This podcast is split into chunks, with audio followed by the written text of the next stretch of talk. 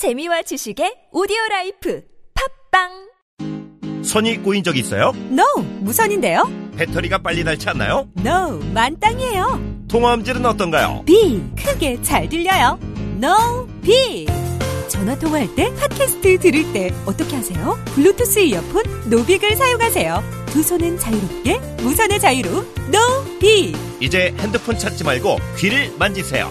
운동할 때, 운전 중에 팟캐스트에 이어폰인 노빅. 네이버에서 노빅을 검색하세요. 안녕하세요. 사과나무 인슈 대표 박재현입니다. 타인의 과도한 권유로 시작된 보험의 적폐, 중복가입, 그만둔 설계사, 계속 오르는 보험료. 이제는 내 스스로 청산할 때입니다. 정직한 사람들이 만드는 바른보험 사과나무 인슈는 검증된 통계를 바탕으로 한 알파고급 보장 분석을 통해 보험 불만 제로에 도전합니다. 내게 맞는 보험을 직접 리모델링 하세요. 1877-6604 바른보험 사과나무 인슈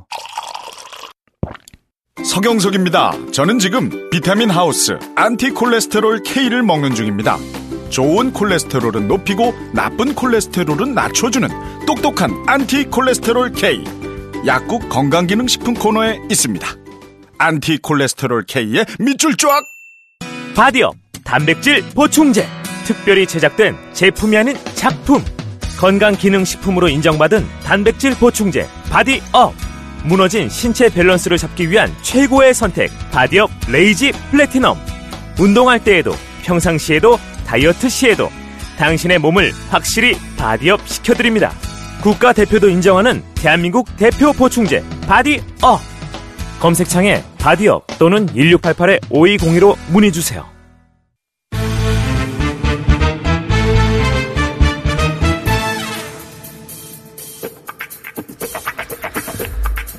정치 구단주 민주평화당 박지원 전 대표 현 의원 초미의 관심이 되고 있는 의원님 스튜디오에 나오셨습니다. 안녕하십니까? 안녕합니다. 안녕합니다. 안녕합니다. 아니 안 아니 못하신 아니. 게 아닙니까? 법적 조치 얘기 나오고 있는데 다스는 누구 것입니까? 이명박 전 대통령 거죠. 예. 이제 맞았군요. 이제 맞았군요. 이 강용호 예. 다스 사장이 네. 어제 다스는 MB 것이다. 예. 그렇게 이렇게 검찰에 진술했다는 보도가 있습니다. 그렇습니다. 네. 그걸 맞았어요. 일생 처음으로 맞힌 겁니다. 일생 처음으로 맞춘 겁니다. 자, 그러면은, 어, 제가 거꾸로 질문 드리겠습니다. 안철수 전 대표가 주적 발언을 했습니까? 안 했습니까? 저는 모릅니다. 아니, 했다고 말씀하셨어요. 남경필, 네. 안철수 네. 두 분이 만난 사실을 만난 거는 사실인 것 같아요. 그 자체는 부인하지 네. 않는 거 보니까. 그런데 그 일자를 또 저를 고발하면서 네. 뭐 특정했더라고요. 네. 저는 그 일자를 특정한 것은 아니고 그렇죠. 그 두 분으로부터 들은 내 분이 예. 믿을 수 있는 분이 예. 사회적 지위가 확실한 분이 예. 저에게 그 두 분의 대화 내용을 설명해 준 거예요. 그러니까 이제 명예훼손 많이 당해보셨으니까 아실 거 아닙니까? 어떻게 네. 하면은 승소하는지. 그렇죠. 그런데 아직 안철수 대표는 그런 면에서 네. 여러 면에서 좀 부족하지만 아주 많이 부족한 것 같아요. 그리고 서울시장을 꿈꾸면서 예. 그런 거 가지고 법적 대응하고 고발한다고 하면은 만약 서울시장 당선될 리도 없지만은 당선되더라도 서울 시민 매일 법적 조치 고발하다가 끝날 거예요. 그 내용을 보면 간단하게 혹시 모르시는 분들을 위해서 간, 간략 요약하면 남경필 어, 안철수 두 분이 만났는데 대화 내용 중에 어, 주 적이 홍준표냐 문재인이냐 물었더니 안철수 전 대표가 어, 문재인 대표다. 홍준표가 아니라 아, 대표가 아니죠. 대통령이다. 이렇게 말을 했다는 게 주 내용입니다. 근데 이제 안철수 대표는 여기에 대해서 본인은 주적이라는 표현을 써본 적이 없다. 그러니까 마- 안 만났다는 얘기는 안 했을 게 만나긴 만난 거죠. 예. 주적이라는 표현을 써본 적이 없다. 제가 분명히 얘기한 것은 안철수 대표에게 남경필 지사가 주적이 문모 민주당이냐 예. 홍모 한국당이냐 예. 이렇게 물었다겠지 저는 문재인 특정도 하지 않았습니다. 그렇기 때문에 또 문재인 대통령이 저를 고소할 확률도 많으니까 말씀 조심해 주십시오. 어떻게 됐든. 아니, 거기에 대해서 문모라고 답을 했다는 거 아닙니까? 예, 그렇죠. 예. 예. 그런데 뭐 그렇게 들으신 거죠? 이렇게 말하나 저렇게 말하나 똑같은데 예. 예, 안철수 대표께서 자기는 주적이라는 말을 써본 적이 없다. 예. 남경필 지사는 자기는 주적이라는 말을 자주 쓰지 않는다. 자주 그렇게 자주 않는다. 쓰지 않는다. 예. 그래서 대한민국 정치인 국민들은 주적이라는 말을 자주 쓰는 사람도 없지만은 한 번도 안 써본 적도 없다 하는 음. 것은 거짓말입니다. 그런데 당장에 그 SNS에 안철수 대표가 TV 토론에 나와서 우리의 주적은 누구냐? 라고 하니까 북한이다. 주적이라는 단어를 쓰더라고요. 근데 이제 그날 안 썼다는 얘기겠죠. 야, 그날 안 썼다는 거겠죠. 그날. 그러니까 저는 썼는지 안 썼는지 모르겠어요. 표현이 아무튼 좀- 믿을 만한 네. 그두 분과 대화의 내용을 한 사람이 그분한테 얘기해 준 것을 그분이 상당한 위치에 있는 분이 저에게 얘기를 했기 때문에 저는 믿을 수밖에 없었다. 근데 전원을 해주신 분이 표현을 주적이라고 표현하며 전원해 주셨다는 거죠. 그렇습니다. 그러니까 실제 대화는 주적이 아니라 뭐 예를 들어서 가장 싫어하는 혹은 뭐 가장 뭐 이겨야 될 대상 이런 표현을 썼을 수도 있지만 전해 주신 분이 주적이라는 그것도. 이렇게 썼을 수 있지만은 할 수는 없는 거죠. 저는 그분의 말씀을 정확하게 얘기하는 것이 음. 옳죠. 그- 그분은 어쨌든 주적이라는 표현이 표현과 함께 이걸 전달해 주셨다네요. 네, 그렇습니다. 예. 근데 그 주적이라는 표현 자체보다 더 중요한 것은 그래서 결국은 어, 누구를 이겨야 할 대상으로 보느냐 그 내용인데 내용이 이제 홍준표 대표가 아니라 어, 문재인 대통령이라고 이제 안철수 대표가 발언했다는 거죠. 그런 거죠 내용상. 그러니까 지금 현재 오늘 아침에도 예. 어, 모 신문에 그러한 것들이 보도되고 있습니다만은 정치권에서는 바미당이 창당할 때부터 예. 한국당과 보수 예. 대연합 야합한다. 결국은 그렇게 될 예, 것이다. 그렇게 된다. 이렇게 얘기를 했는데 또 6.13 지방선거를 앞두고 바미당에서 한국당과 단일화할 것이다. 예. 이런 보도도 많이 나왔어요. 그런 예상 실제로. 보도가 있었죠. 예, 예상 예상 보도. 보도가. 예. 정치권의 보도라고 하는 것은 항상 있을 수 있는 거고 또 제가 지난번에 말씀드렸지만은 언론에서 그렇게 보도되면은 또 되게 그렇게 되더라고요. 그렇게. 그래서 저는 예. 어, 당연히 어?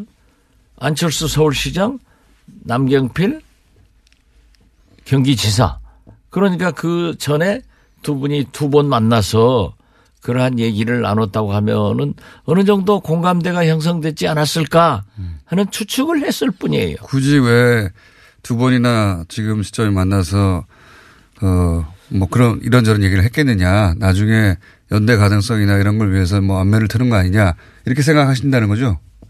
뭐, 그 시, 만난 시점에 대해서는 전 잘 모르지만은 예. 저는 그렇게 보았습니다. 그리고 한국당에 지금 특별한 서울시장 후보가 없고 바미당에는 경기지사 후보가 없기 때문에 네. 그러한 얘기를 할 수 있지 않느냐.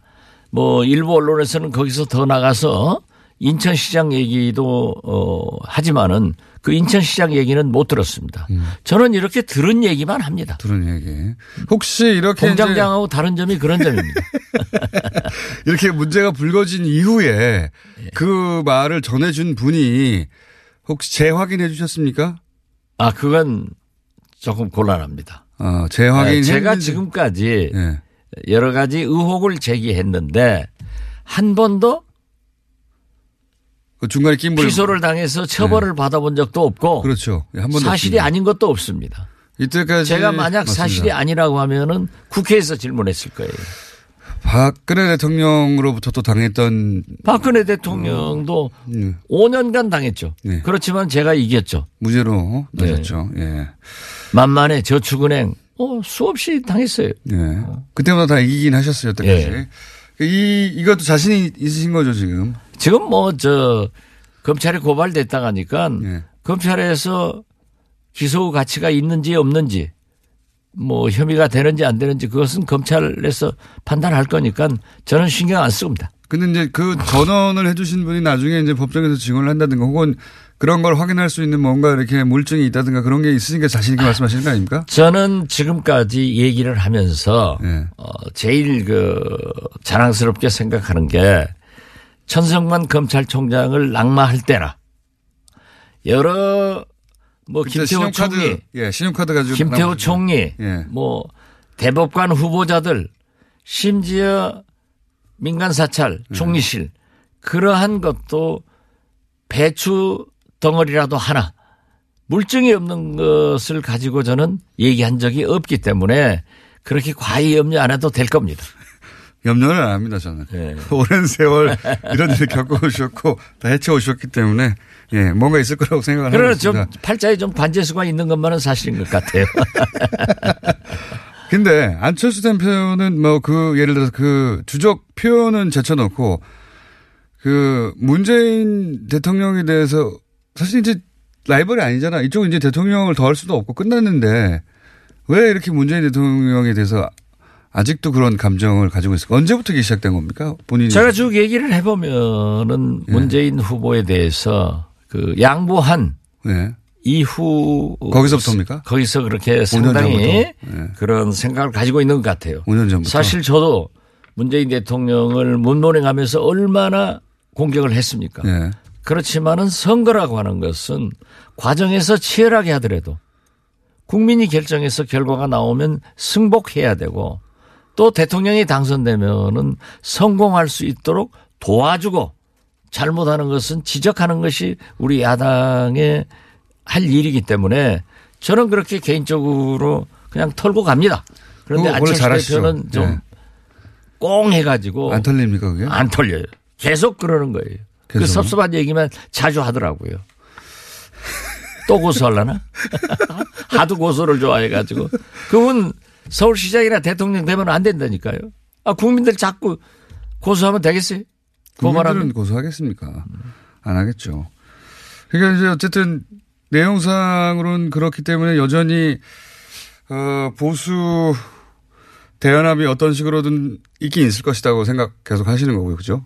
저는 그렇게 보고 있습니다. 뭐 하여튼 이 그, 그리고 사실 에, 서울시장, 경기도지사를 어, 바미당과 예. 한국당이 단일화하면은 결코 민주당도 쉽게 봐서는 안 된다. 음. 또 민주당 측 인사들하고 얘기를 해보면은 거기도 그거 그러한 것에 대해서 이미 알고 있고 어느 정도 대비를 하고 있다.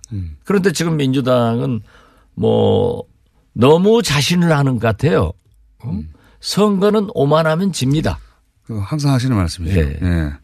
그러니까 안철 저 경기도에서는 남경필 도지사로 사실상의 단일화를 하고 후보를 안 내기 때문에 다른 후보들을 야당 쪽에서 그러니까 바미당은 후보를 안 내고 자유한국당 후보인 남경필 지사만 나가고 서울시장에서는 또 자유한국당이 안 내고 안철수 예를 들면 안철수 대표가 바미당 대표로 나가고 이렇게 해서 사실상의 1대1 구도가 되면 쉽지 않다 이런 말씀이신 거죠. 그렇습니다. 예. 어쨌든 표가 몰릴 테니까 한쪽으로. 네. 그러 그리고 지금 그렇게- 보수의 반격이 만만치 않거든요. 예, 그렇죠. 저는 지금 이렇게 보는데 예, 평창 예. 동계올림픽이 끝나면은 예. 어, 엄청난 저항들이 일어날 거예요. 그렇겠죠. 선거가 이제 임박했으니까요. 예, 아니 임박한 것도 임박하지만은 저는 수십자 얘기를 했습니다마는 민생 경제가 네. 녹록지 않습니다. 아주 어렵습니다. 거기다가 최저임금, 비정규직 정규직화, 네. 노동 시간 단축 이런 것들이 실제로 어, 민생 경제에 막대한 영향을 주고 있고 일자리 창출이 전혀 되지 않고 있거든요. 그렇기 때문에 상당한 보십시오. 또 통상 압력으로 대기업도 어려움에 처하게 되면은 어떻게 될 것인가. 그렇죠. 미국의 일방적인 통상 압력도 그렇고 하여튼 경제적으로 압박도 올 것이고 이제 이걸 안보 문제하고 뒤섞어서 한미동맹이 잘 안 된다는 이제 뭐 공격도 이미 있기 시작했고요. 예. 쉽지 않은 상황이 될 거라고 저도 생각합니다. 어, 그러면 홍준표 대표는 어떻게 됩니까? 지금 지방선거 이후에 홍준표 대표의 어, 입지가 어, 흔들릴 것이다. 뭐 이미 흔들려고 하는 시도는 있죠. 그래서 중진회의 어쩌고저쩌고 하면서. 제가 자꾸 얘기지만 홍준표 대표는 녹록한 분 아니라니까요. 물론이죠. 거기를 이렇게 좀 보다가는 큰 코다칩니다. 그 한국당 중진회의들 하자고 그러니까 홍준표 대표가 중진이 난데 내가 누구하고 회의하냐 해서 어젠가 보니까는 김성태 김성태 한국당 원내대표하고 했는데 중진들이 말을 못 했더라고요. 예. 그냥 홍준표 눈치 슬슬 보고. 보통 사람이 아니에요. 그러면 홍준표 대표가 이렇게 버티고 있는데 지방선거 이후에 그 사실은 보수 대화합이나 정계 개편이나 어떤 식으로든지의 움직임은 홍준표 대표가 아웃된 이유를 상정하는 건데 그 자리를 이제 바미당의 안철수, 유승민 이분들이 차지하려고 하는 건데 이게 쉽게 될까요? 어, 또 홍준표 대표가 아웃돼서 꼭 된다 이렇게도 볼 수 없을 겁니다. 왜냐하면은 지방선거에서 의외로 네. 선전을 한다고 하면은 한국당이 네. 한다고 하면은 그 압력이 있죠. 당선된 우리도 한국당과 함께 하겠다 했을 때는 홍준표 대표도 또 끄- 끌어들여 가지고 그 안에서 싸워가야겠다 하는 전략의 수정도 할 수 있기 때문에 아무튼 좀 복잡해질 겁니다. 어, 알겠습니다. 어쨌든 시- 지방선거 이후에는 하여튼 뭔가 대파란 혹은 뭐 대정계 개편이 일기 일어날 것 같다 이런 네, 말씀이시죠? 큰 신호판이 세- 생길 것 같아요. 큰 판이 생길 것이다. 예. 대선 때보다 더 큰 판이 생길 수도 있겠습니다. 완전. 뭐 그래도 뭐 대선이 더 크죠. 이 박주현, 이상동, 장전숙 세 분 출당은 언제쯤 이루어질까요? 출당이 아예 안 이루어질 수도 있는 거 아닙니까? 세 분. 지금? 현재는 좀 난감합니다. 예. 유승민 대표도 유승민 입장을, 대표도 입장을 바꾼 것 같고. 어, 박주선 공동대표도 어, 비례대표 정의하는 법안에 서명을 하고 예. 또그 전에는 꼭 해줘야 한다. 네. 그리고 유승민 대표는 특히 정치인이 한 번 말을 뱉으면 지켜야 된다. 예. 이렇게 했지만은 또 화장실 다녀와서 예. 마음이 바뀌어가지고 예. 지금은 좀 출당을 안 하는. 예, 안 하는. 것으로 되고 예. 있습니다. 그러면은 이 세 분은 어 바미당 소속이지만 지금 다 민평당 쪽에 모임에 참여하고 있지 않습니까? 거기는 안 가고. 그렇습니다. 그러니까 국회 사무처에서도 어, 이상한 사실은. 교섭단체를 등록할 때 예. 같은 당 의원이더라도 예. 서명 날인하게 돼 있거든요. 그렇죠. 그 서명 날인하라고 하는 것은 본인의 동의를 직접 구해라 예. 하는 거예요. 그런데 서명 날인을 하지 않았습니다.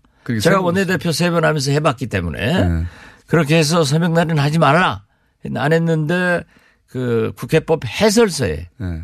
서명 날인 하지 않더라도 같은 당 소속이면 교섭단체로 본다 예. 해서 어 바미당 국회의원은 30명이다 하고 사무처에서 얘기를 했지만 그것은 국회법을 편의적으로 해설해서 사무처의 해설서이지 법은 아니에요. 그렇죠. 그래서 우리가. 어, 가처분도 한번 신청해 볼 만- 필요성이 있고 네. 또 헌법재판소에 제소도 한번 해볼 만하다 하는 것을 검토하고 있습니다. 그러니까 이제 당적은 거기지만 네. 교섭단체로 포함돼서 같이 움직이지는 않겠다. 그렇죠. 예. 처음 듣는 일입니다. 처음 듣는 일. 그리고 본인은 출마하십니까? 본인이 누구예요? 대표님이요. 저요? 예. 아직 전남- 결정 안 했습니다. 아직도 제가- 안 하셨어요? 예. 여러 가지 상황이 좀 있고 예. 어, 제가 작년 7, 8월부터 어, 전라남북도 광주 예. 특히 전남을 샅샅이 돌아다녔지만은 어, 여러 가지를 보고 느꼈습니다. 그러나 그때도 그랬고 지금도 그렇고 아직 정치적 상황이나 제 주변 정리가 안 됐기 때문에 전남지사를 출마하겠다라는 공식 선언을 하지 않았는데 이제 와서 새삼스럽게 한다 안 한다 얘기는 하지 못하고 예. 그냥 좀 고민스럽게 쳐다보고 있습니다. 그, 어, 바미당과 그 자유당처럼 민주당하고 전남지사를 예를 들어서 딜을 한다든가 그런 가능성도 있지 않습니까? 전남지사 하나를 가지고 얘기하는 게 아니라 예. 만약에 에, 바미당과 예. 한국당이 그렇게 간다고 하면은 어, 우리 민평당과 민주당도 한번 생각해 볼 만한 문제가 있지 않느냐 음. 하는 얘기들을 책임 있는 지도부에서는 얘기를 하고 있지 않지만은 네. 그 의원들 간에 네. 삼삼오 그런 의견을 나누는 것은 사실입니다. 저쪽에서 저렇게 나온다면 우리 음. 우리도 그렇게 하자. 예. 예. 뭐 저쪽이 저렇게 하는데 우리라고 가만히 있을 수는 없지 않느냐 뭐 이런 이야기. 그렇습니다. 만약 문제의 관건은 서울시장과 경기도지사 아니에요? 예. 또 인천시장까지 수도권의 인구의 절반이 살고 있기 때문에 예. 그리고 항상 우리는 서울시장 중심으로 모든 걸 바라보지 않잖아요. 예. 눈이 와도 서울에 눈이 와야 문제가 되는 거지 지방에 눈이 오면은 그냥 9시 뉴스도 한번 말하고 지나가요. 비도 와도 그렇고. 그러니까 서울시장이 문제인데 서울시장이 만약에 그런 식으로 우리 진보 개혁 세력에서 어 분열이 돼 있고 예. 또저 보수 세력에서는 뭉쳐가지고 있다고 하면은 다시 한번 생각해 볼 만한 여지가 있다. 이렇게. 생각합니다. 예. 하긴 근데 지금까지 주장해왔던 다당제하고도 맞지 않는 거죠. 이거는. 그렇죠. 예. 그러니까 네. 바미당이 지금 그 안철수 대표가 주적 발언이 아픈 게 아니고 예. 어? 지금까지 줄곧 주장해 왔던 음? 다당제를 또 주장해 왔던 한국당하고는 절대 함께하지 않는다. 당신들은 청산의 대상이고 극복의 대상이다. 이렇게 했던 분들이 단일화 소리가 나오니까 그게 아픈 거예요. 그 아픔 때문에 그 말을 앞으로 못하게 하려고 저를 고발을 했지만은 저는 계속 합니다. 아프게 하려고. 아프게 하려고. 예. 저는 이미 얘기했잖아요. 나는 안철수라는 사람을 내 머릿속에서 지었다. 거의 요즘 안 하지 않았어요. 팩트가 나오니까 얘기를 했는데 그렇게 한다고 하면은 아, 아직도 나의 충고가 필요하구나. 그래 충고를 해줘야죠. 하려, 안 하려고 했는데. 아, 그 하면 뭐예요? 안 안철수 하면. 뭐예요? 알겠습니다. 혹시 오늘 시간이 이미 지났는데 이거 말했었어야 되는데 안 하신 거 있으십니까? 안 한 게 없습니다. 지금까지 정치 구단주 민주평화당 박지원 의원이었습니다. 감사합니다. 네, 감사합니다. 오늘 녹음 끝나고 한 잔? 술 끊는다며. 새해가 되면 술 끊겠다는 결심들 많이 하시는데요. 네. 쓸데없는 짓 하지 마시고요. 네, 술 친구미 있잖아요. 아니 다들 술자리만 있으면 오라고 난리잖아. 술친금 들고 가야지. 술친금을 그렇게 퍼주니까 부르지. 술친금이 있어야 술자리가 오래 간단 말이야. 내 친구들이 전부 다 술친금 인정했어. 오빠도 한 잔 콜? 그렇다면 가지야. 네이버에 술친금을 검색하세요. 멀쩡합니다. 질병은 만 가지가 넘지만 원인은 오직 하나. 면역력 약화이므로 면역력을 높이면 비만, 아토피, 건선, 당뇨, 고혈압, 생리통, 우울증 등 모두 치료됩니다. 면역력을 높이는 방법. 스마트폰 앱에서 딱지와 청인을 다운받아 보면 천하 명의. 건강을 잃으면 살아도 죽음만 못하니 당장 앱에서 딱지와 청인을 보세요. 문의 전화 1600-8988 얼굴보단 등을 보여주는 시간이 더 많았던 아버지와 나. 홋카이도 한 호텔에 내리는 끝없는 눈앞에선 서로에게 쌓인 미움도 후회도 하잘 것 없었다. 호텔을 예약하다, 감동을 예약하다. 오빠, 우리 어디 가는 거야? 정수 가지. 와, 우리 말 타러 가는 거야? 그렇게 좋아? 고민하지 말고 장수로 오세요. 온 가족이 즐기는 승마 체험과 국내 최대 규모의 말역사 체험관 등 장수에는 정말 볼 것, 누릴 것들이 넘쳐난답니다. 말의 심장 소리를 직접 느껴보는 장수에서의 하룬 여행. 장수는 항상 가까이 있습니다. 주말 여행은 장수로. 승마 체험 예약은 063-350-5486.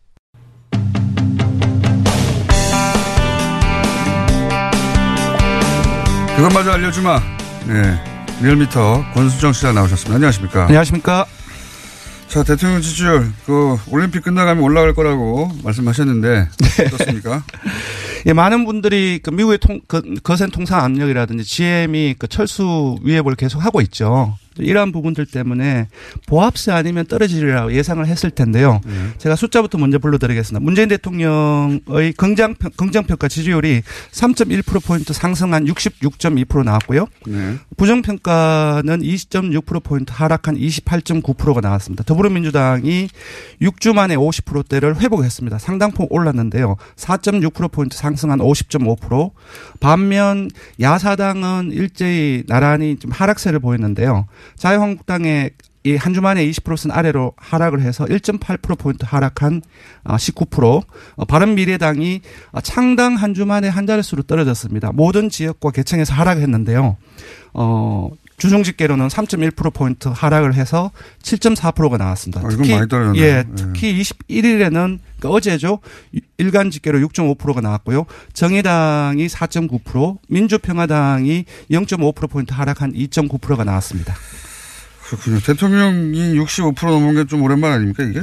네, 5주 만이죠. 그 지난 음. 3주 동안 63%대, 그러니까 60%대 초중반에서 계속 3주 동안 이어졌는데요. 평, 평양, 평창 나올 때부터 떨어지기 시작한 건데, 이게. 맞습니다. 예.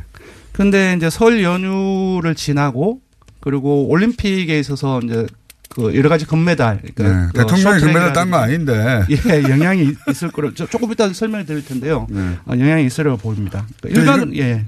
그건 좀 웃기긴 합니다, 항상. 이게 뭐 역대 항상 그렇긴 했어요. 대통령이 네네. 딴게 아닌데. 네네. 월드컵 경기 이기면 지지율 올라가고 뭐 이런 거. 잠깐 설명을 드리면은 올림픽 네. 효과라는 것이 여기 여론조사 그 전문가들이 많이 분석을 하고 있습니다. MB 때 2008년 베이징 올림픽이 있었죠. 네. 그때 무려 8월 2주차 리얼미터 기준으로 6.9%포인트가 상승했습니다. 그때 기억하실지 모르겠지만 쇠고기 파동 네, 어, 네. 오르도 이래 상당히 많이 5월 그렇게 치면은 많이 오른 것도 아니네요. 네. 네. 그 DJ 같은 경우도 이제 2002년 월드컵, 월드컵 때. 예. 어, 뭐 아들 문제라든지 상당 부분들 그때 겹쳐 있었는데 또 상당폭 상승을 했었고요. 네. 그 대부분 이제 여론조사 전문가들 같은 경우는 그러니까 금메달을 따고 축전 날리고 뭐 이렇게 네. 그 접, 접촉을 나라가 잘 되는 기분이 드는 예, 거죠, 뭐. 국가에 대한 자긍심, 애국심 이런 네. 부분들이 국정에 대한 어떤 호의성 그런 부분들이 상승되는 부분들. 다른 네. 여론조사 기관에서는 뭐 대통령 지지율 70%를 계속 유지했지만 리얼미터 기준으로는 60% 초중반이었다가 네. 오랜만에 60% 중반을 네. 리얼미터가 좀 박합니다. 아, 박한데 어 66%로 예, 60% 중반으로 상승을 했습니다. 네. 그 중에서 이제 바른 미래당이 이렇게 많이 떨어진 거는 좀 의외네요. 왜냐하면 대통령이나 더불어민주당은 지금 지지율이 떨어져서 크게 눈이 안 띌 만큼 넉넉하지만 여기는 좀만 떨어지면 한 자릿수로 왔다 갔다 하기 때문에 네, 리얼미터 같은 경우는 바른미래당이 창당의 움직임이 있을 때부터 그 이른바 잠재정당 지지율이라고 해서 한 4, 네. 5주간 조사를 했었는데요. 그때도 한 번을 제외하고는 전부 다 10% 선을 유지를 했고 또 10% 초중반에 나왔었는데요. 지난주 창당한 그, 그 당일 주 어, 당, 당의 주 같은 경우도 10% 초반에 나왔는데 설 연휴 지나는 과정 속에서 7.4%가 나왔습니다. 상당폭 떨어진 거고요. 많이 떨어진 거죠. 예, 아무래도 이제 창당 그 컨벤션 효과가 아주 오래 전부터 창당한다는 과정, 창당한다는 얘기가 있었고 그 과정 속에서 이제 내부적인 어떤 갈등 그런 부분들이 증폭되는 과정 속에서 시너지 효과가 어 거의 그 나타나지 않은 것으로 이게 볼수 이제 있을 것 주중 같습니다. 통계니까. 네. 그러니까 제일 궁금한 건 저는 어제예요. 어제 항상 수요일 수요일 네. 기준으로는 바른미래당은 어떻습니까? 예, 바른미래당이 전반적으로 일간 기준으로도 하락세를 보이고 있는데 어제 기준은 6.5%까지 떨어졌습니다. 이거는 통합하기 전에 각 당의 지지율 맞습니다. 네. 어, 통합이 좀 국민의당이라든지 그 바른정당에 좀잘 나, 잘 나올 때의 지지율과 네. 거의 비슷한 수치입니다. 시너지가 나는 게 아니고 네네. 당황스럽겠네요. 바른미래당은 너무 네. 빨리 떨어졌는데. 그렇습니다. 자 그리고 네. 넘어가기 전에 민주평화당하고 네. 바른미래당의 호남 지지율 어떻습니까? 아. 호남만 따로 여기는 예. 이제 호남에서 지금 경쟁하고 있으니까 예, 아무래도 서로 경쟁 정당이다 보니 호남 쪽에서 관심이 있을 수 있는데요. 지금 보면은 어, 바른미래당이 4.9%가 나왔고요. 호남에서요? 그렇습니다. 어, 민주평화당이 7.6%가 나왔습니다. 호남에서는 뒤집어져 있네요. 이게. 둘다 한 자릿수이긴 하지만 워낙 지지율이 낮은 속에서의 그 폭도를 보면 상당 폭 차이가 난다고 할 수 있고요. 광주 전라에서는 기본적으로 그설 연휴 지나면서 민주당으로 결집이 상당히 좀 지속되고 있다. 66%가 나왔습니다. 민주당 같은 경우는. 알겠습니다. 네. 바른미래당이 적어도 호남에서 민주평화당과 경쟁한다고 말하기에는 지금 아무래도 어, 추세가 나쁘네요. 예. 예, 아마 계속 가는 과정 속에서 좀 이러한 지지율 양상이 계속 지속되지 않을까 그렇게 예상을 합니다. 조사 기간은요? 예. 이번 주 중은 TBS 의뢰로 이번 주 19일부터 21일까지 전국 19세 이상 1,504명을 대상으로 했습니다. 유무선 전화면접 자동도 혼용 방식으로 실시했고 표본 수출은 95% 신뢰 수준 플러스 마이너스 2.5%포인트, 응답률은 5.7%였습니다. 알겠습니다. 자, 오늘, 오늘 그것마저 알려주나 주마는 이제 GM 정부 지원이네요. 예. 상당한 논란이 되고 있습니다. 근데 저는 네. 이거 듣기 전에 원래 이런 건 보수가 더 싫어하는 거예요. 그렇습니다. 예. 이게 한국 자유한국당이 좀 잘못 잡았어요. 네. 이 통상이나 또는 그 외국의 그 외국계 기업들이 뭔가 요구할 때 굉장히 싫어합니다, 우리가. 이런 거. 네. 지금 미국 기업이라 하더라도 네. 그 보수 어, 정치인들을 기반한 일반적인 보수 성향을 가진 시민들은 이거 싫어해요. 네. 오히려 그 지원을 절대 하지 말라는 쪽이 보수가 더 많을걸요? 그렇지 않나요? 맞 습니다. 그, 그럴 줄 알았어, 내가. 그게 맞아요. 그러니까 지금 자유한국당은 그게 미국이라는 생각에 예. 한미동맹이라는 단어에 사로잡혀 있는데 네. 본인들이 기반한 그, 그 지지층의 정서는 안 그래요. 그 돈 뺏기는 거 아니야. 이렇게. 네, 쓸데없는 돈 쓰는 거 아니야. 예. 요즘 정말로 모든 사설이라든지 언론에서 이 문제가 상당히 많이 나오고 있고 국민들도 이제 대량 실업 위기 그런 부분들이 느껴지고 있기 때문에 되게 걱정을 많이 하고 있습니다. 그럼에도 불구하고 돈 그냥 주는 거 싫어해요. 예, 특히 이제 복지 문제에서 그렇게 많이 나타나는데 퍼주기라든지 네. 국가 세금 이 부분들은 상당히 민감한 그 사실이고 그래서 어떻게 나올지도 저도 저도 궁금을 했는데요. 네. 어 GM이 세금과 한면과 함께 공적 자금을 네. 이제 지원을 그 사실상 이제 요청을 하고 있는 걸로 나왔죠. 그래서 선택지를 이렇게, 이렇게 물었습니다. 하나는 대규모 실업을 방지하기 위해서 조건 없이 지원하자. 이건 뭐 낮을 예, 것이고. 두 번째로는 어, GM이 그 타당한 그 경영 정상화 계획을 제시할 때에만 네. 조건부로 어, 지원하자. 이게 정부 현재의 정부 입장입니다. 타당한지 보자 이거죠. 그렇습니다. 네. 세 번째는 어, 외국계 기업이기도 하고 국민 세금 퍼주기다. 무조건 안 된다. 예, 또 상당한 그 규모가 기업한테 지원하는 규모가 뭐 1, 그 1, 1 20억 원이 아니라 거의 조단위이기 때문에 조단위를 요구하고 있죠, 지금. 예, 네. 그래서 지원 반대 이렇게 물었는데 물었는데 조건부 지원이 가장 많이 나왔습니다. 네. GM이 정말로 정상화 계획을 제대로 된 정상화 계획을 제시할 때만 네. 지원을 하자. 가 55.5%가 나왔고요. 조건 없이 지원은 정말로 적게 나왔습니다. 6.4% 포인트, 아 6.4%에 불과했고요. 지원 반대가 상당히 많이 나왔어요. 29.8%가 나왔습니다. 세부적으로 보면 어, 모든 지역과 연령 그리고 한국당 지지층을 제외해서 모든 지지층 무당층까지 포함해서 그리고 진보층 중도층 이쪽에서 조건부 지원 의견이 대다수이거나 우세를 했고요. 금방 말씀드렸다시피 한국당 지지층이라든지 보수층에서만 지원 반대 의견이 우세하게 그러니까요. 이게 네. 이게 어 저는 이렇게 나올 줄 알았어요. 이분들의 성향이 네.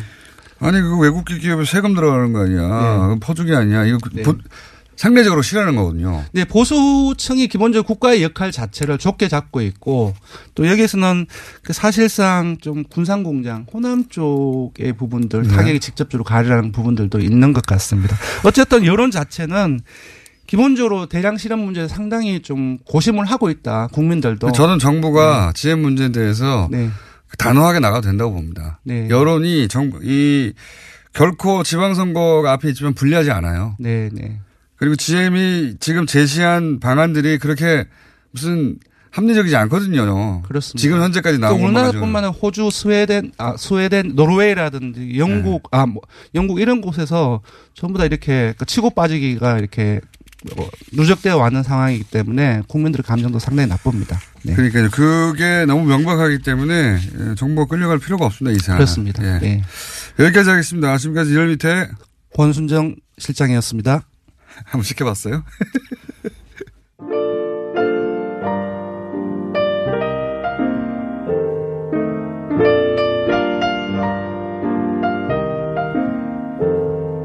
불친절한 AS.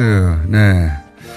GM 관련 문자 많이 옵니다. 예, 화나시는 분들이 많아요. 예. 지방선거를 이용해서 우리를 압박하는 겁니다.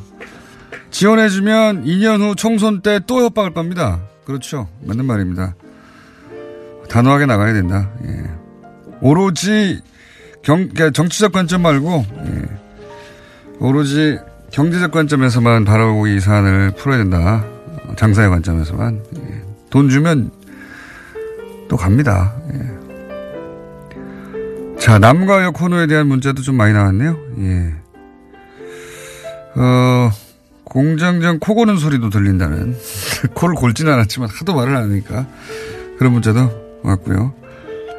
어, 지금 현재 KBS에서 안윤상 씨가 같은 시간대에 공장장 성대모사를 하는 중입니다.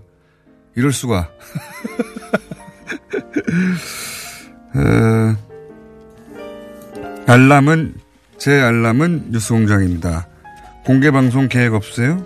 벌써 두 번이나 했습니다. 두 번이나 했고 뭐 특별한 계기가 없어요. 지금 현재 어, 그런 계획이 생기면 저희가 알려드릴게요. 자 여기까지 하겠습니다.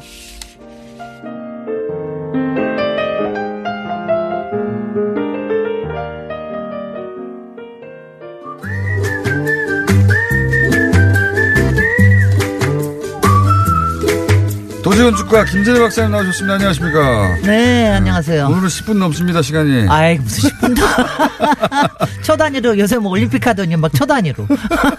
간만입니다, 10분 넘는 아, 게. 저기, 이제 정책 공부도 이번 주 하고 다음 주까지 겨울에만 한다고 그랬으니까 주택 정책에 대해서 다음 주까지만 하고요. 오늘은 임대주택에 대해서 주제를 들고 나왔는데. 임대주택.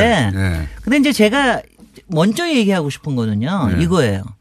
그러니까 우리가 항상 주택 주택 문제 뭐 운운하고 얘기를 하면은 항상 뭐 얼마큼 많이 지어야 되느냐 주택 보급률의 문제냐 뭐 재건축 언제 할 거냐 집- 네. 집값은 오르느냐 뭐 부동 뭐 이런 이런 얘기를 주로 했는데 사실은 이제 거기에서 주로 빠져 있던 게 사실 임대주택에 관련된 거예요. 네. 근데 임대주택이 얼마나 중요한 거냐 하면은 우리나라가 지금 자기 주택 보유율이 얼마나 될 것 같으세요?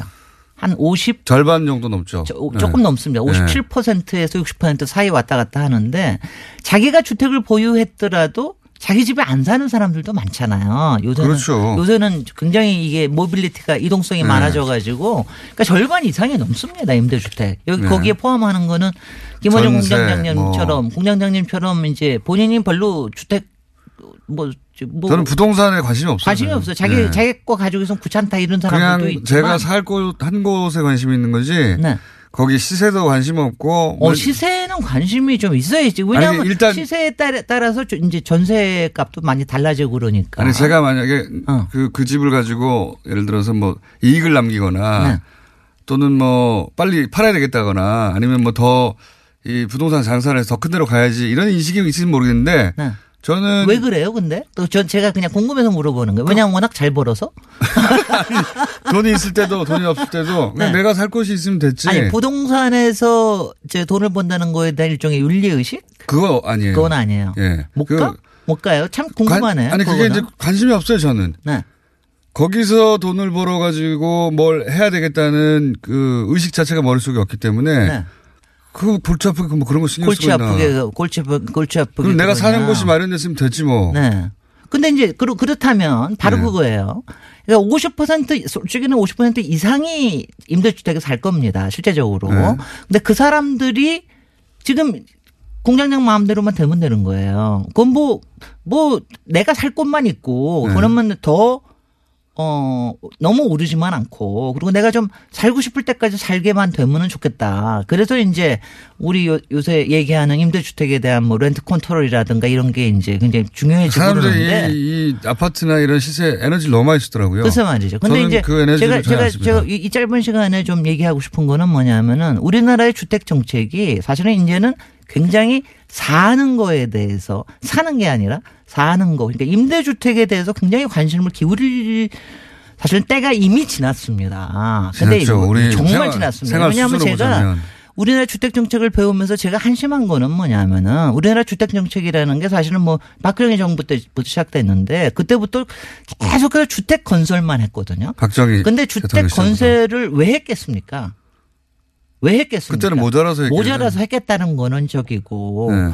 그거 해야 삥땅을 할 수가 있거든요. 솔직히 왜냐하면은 왜냐하면 제가 왜냐하면 제가 굉장히 예. 화가 그 그냥 관점에서 말하면 그 돌아보면서 정답이죠. 맨날 저기 예. 하는 건 뭐냐면은 왜 이명박 대통령이 임기 시절에 했던 모든 프로젝트들이 예. 거기에서 뭔가가 이익인 수익 모델이 되기 때문에 한 거 아니에요. 이명박 대통령이 한 일은 그 이익을 누가 가져가지 하는 관점에서 보면 네.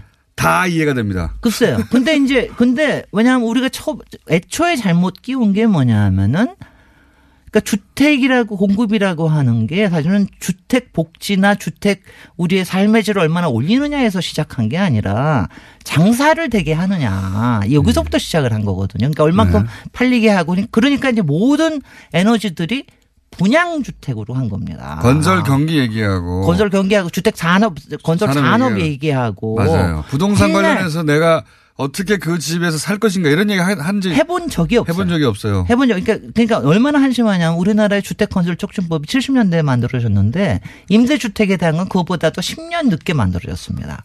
그리고 실제적으로 공공이 짓는 임대 주택이라는 거를 처음으로 법을 만든 거는 2003년 음. DJ 정부 시절이에요. 그러니까 얼마나 그러니까 30년이 지나서 겨우 공공에서 임대주택을 만든다는 걸 생각을 한 거예요. 돈을 그렇게 벌었으면서. 이제 이게 어느 만큼 차이가 나느냐 하면은요.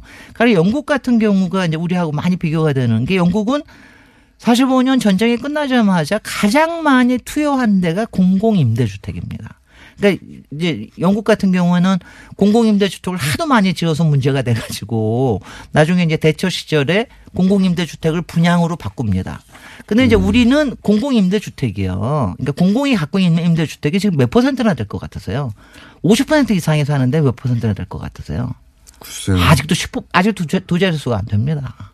두 자리가 10%도 안 돼요? 두 자리가 안 됩니다. 어. 그러니까, 그러니까 저희가 맨날 얘기하는 게한 10, 공공임대가 15% 정도가 되면 굉장히 안정적으로 될수 있고 저소득층도 조금 안정적으로 갈 수가 있다라고 하는 게 이제 우리 보통의 이론인데 이게 그래서 제가 그래서 아니 그래서 아니 그렇게 많이 지었는데 왜 이래 왜 이렇게 늘어나지는 않좀 늘어나긴 늘어났어요 옛날에는 한 100만이었다 요새 한 200만 정도 늘어났는데 왜 이렇게 줄어드느냐라고 하고 왜 이렇게 비율은 줄어드느냐 하고 보니까 우리는요 임대주택이 다 분양 대비 임대주택이 너무 많아요. 그러니까 10년 하다가 분양하고 한 저 길어봤자 30년 하다가 분양으로 바꾸고 이게 너무 많아요. 그러니까 근데 여기에서 이른바 영구 임대주택이라는 그러니까 항상 임대주택을로 할 수 있는 이런 게 좀 더 많아져야 되는데 그거는 숫자가 하나도 안 늘어요. 그거는 저는 이런. 것 같아요. 그러니까 제가 왜 그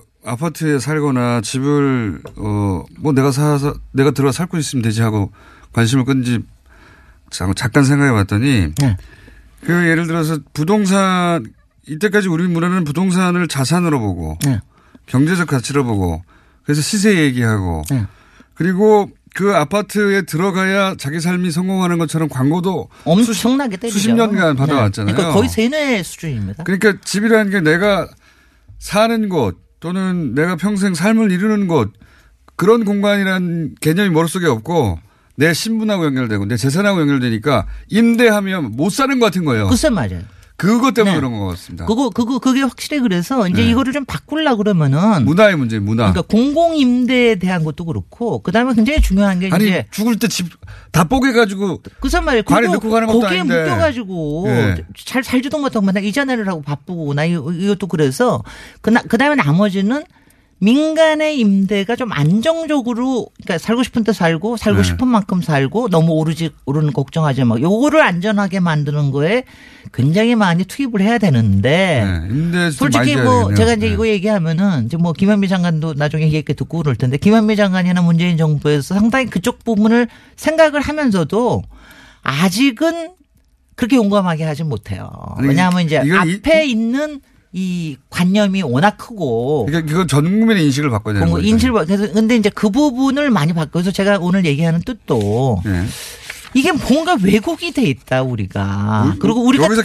절반 이상이 임대 임대에 사는데 네. 임대에 사는 게 아무렇지도 않아져야 된다. 뭐 어떻습니까, 그게? 그리고 그저 말이죠. 그리고 네. 그거 가꾸고 살고 그 다음에 내가 살고 싶은 만큼 살고 괜히 이 부동산 머리에 이- 이고 등에 지- 짐지고 살 필요 없다.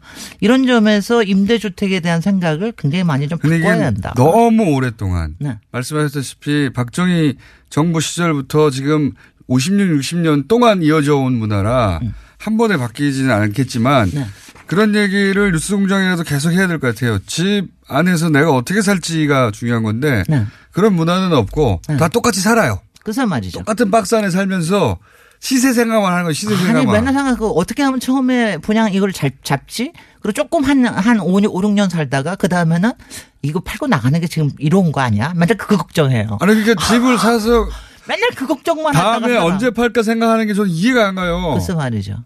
그래서 저- 저의 꿈 중에 하나는 이 등산이나 우리 여성 주부들 모여서 모일 때집 언제 팔고 언제 사지 이좀 주제가 좀 안 나오는 사회에서 살고 싶으려면 우리가 임대주택이라는 거에 대해서 네. 우리가 마음을 우리가 사는 거에 대해서 마음을 좀 열어야 된다. 아니 예, 물론 부동산을 자산으로 보고 그것을 경제적 가치로 볼 수밖에 없는 분들도 계시죠. 네.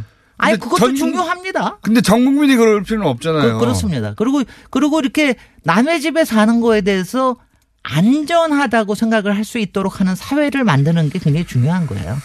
아, 그래서 집이 우리 사회에서 너무 중요한 그 뭐랄까요 비즈니스 모델처럼 집이 아니고 비즈니스 모델이에요. 그래서 말이죠. 예, 네. 비즈니스 모델처럼 여겨지다 보니까 집을 생각할 때면 스트레스부터 받는 거예요. 음, 맞아요. 즐, 즐거움이 생겨야 되는데 그래서 아 이거 이거 이거 제가 뭐 시간이 있으면 나중에 네덜란드 얘기도 해드리고 그럴 텐데 네덜란드 같은 데가 보통 자기 집 가시는 거에 보- 비해서는 임- 민간 임대에 사는 거를 아주 아주 당연스럽게 여기면서 정책을 피거든요. 네. 그러니까 그런 게 그렇게 되면 집이 참 굉장히 많이 좋아질 수가 있는 건데 그렇게 좀 가, 가는 방향으로 해보고 저는 문재인 정부가 조금 그 점에서 조금 더 건투해줬으면 좋겠다는 생각을 합니다. 이게 문화적인 인식을 바꾸는 거라서 예.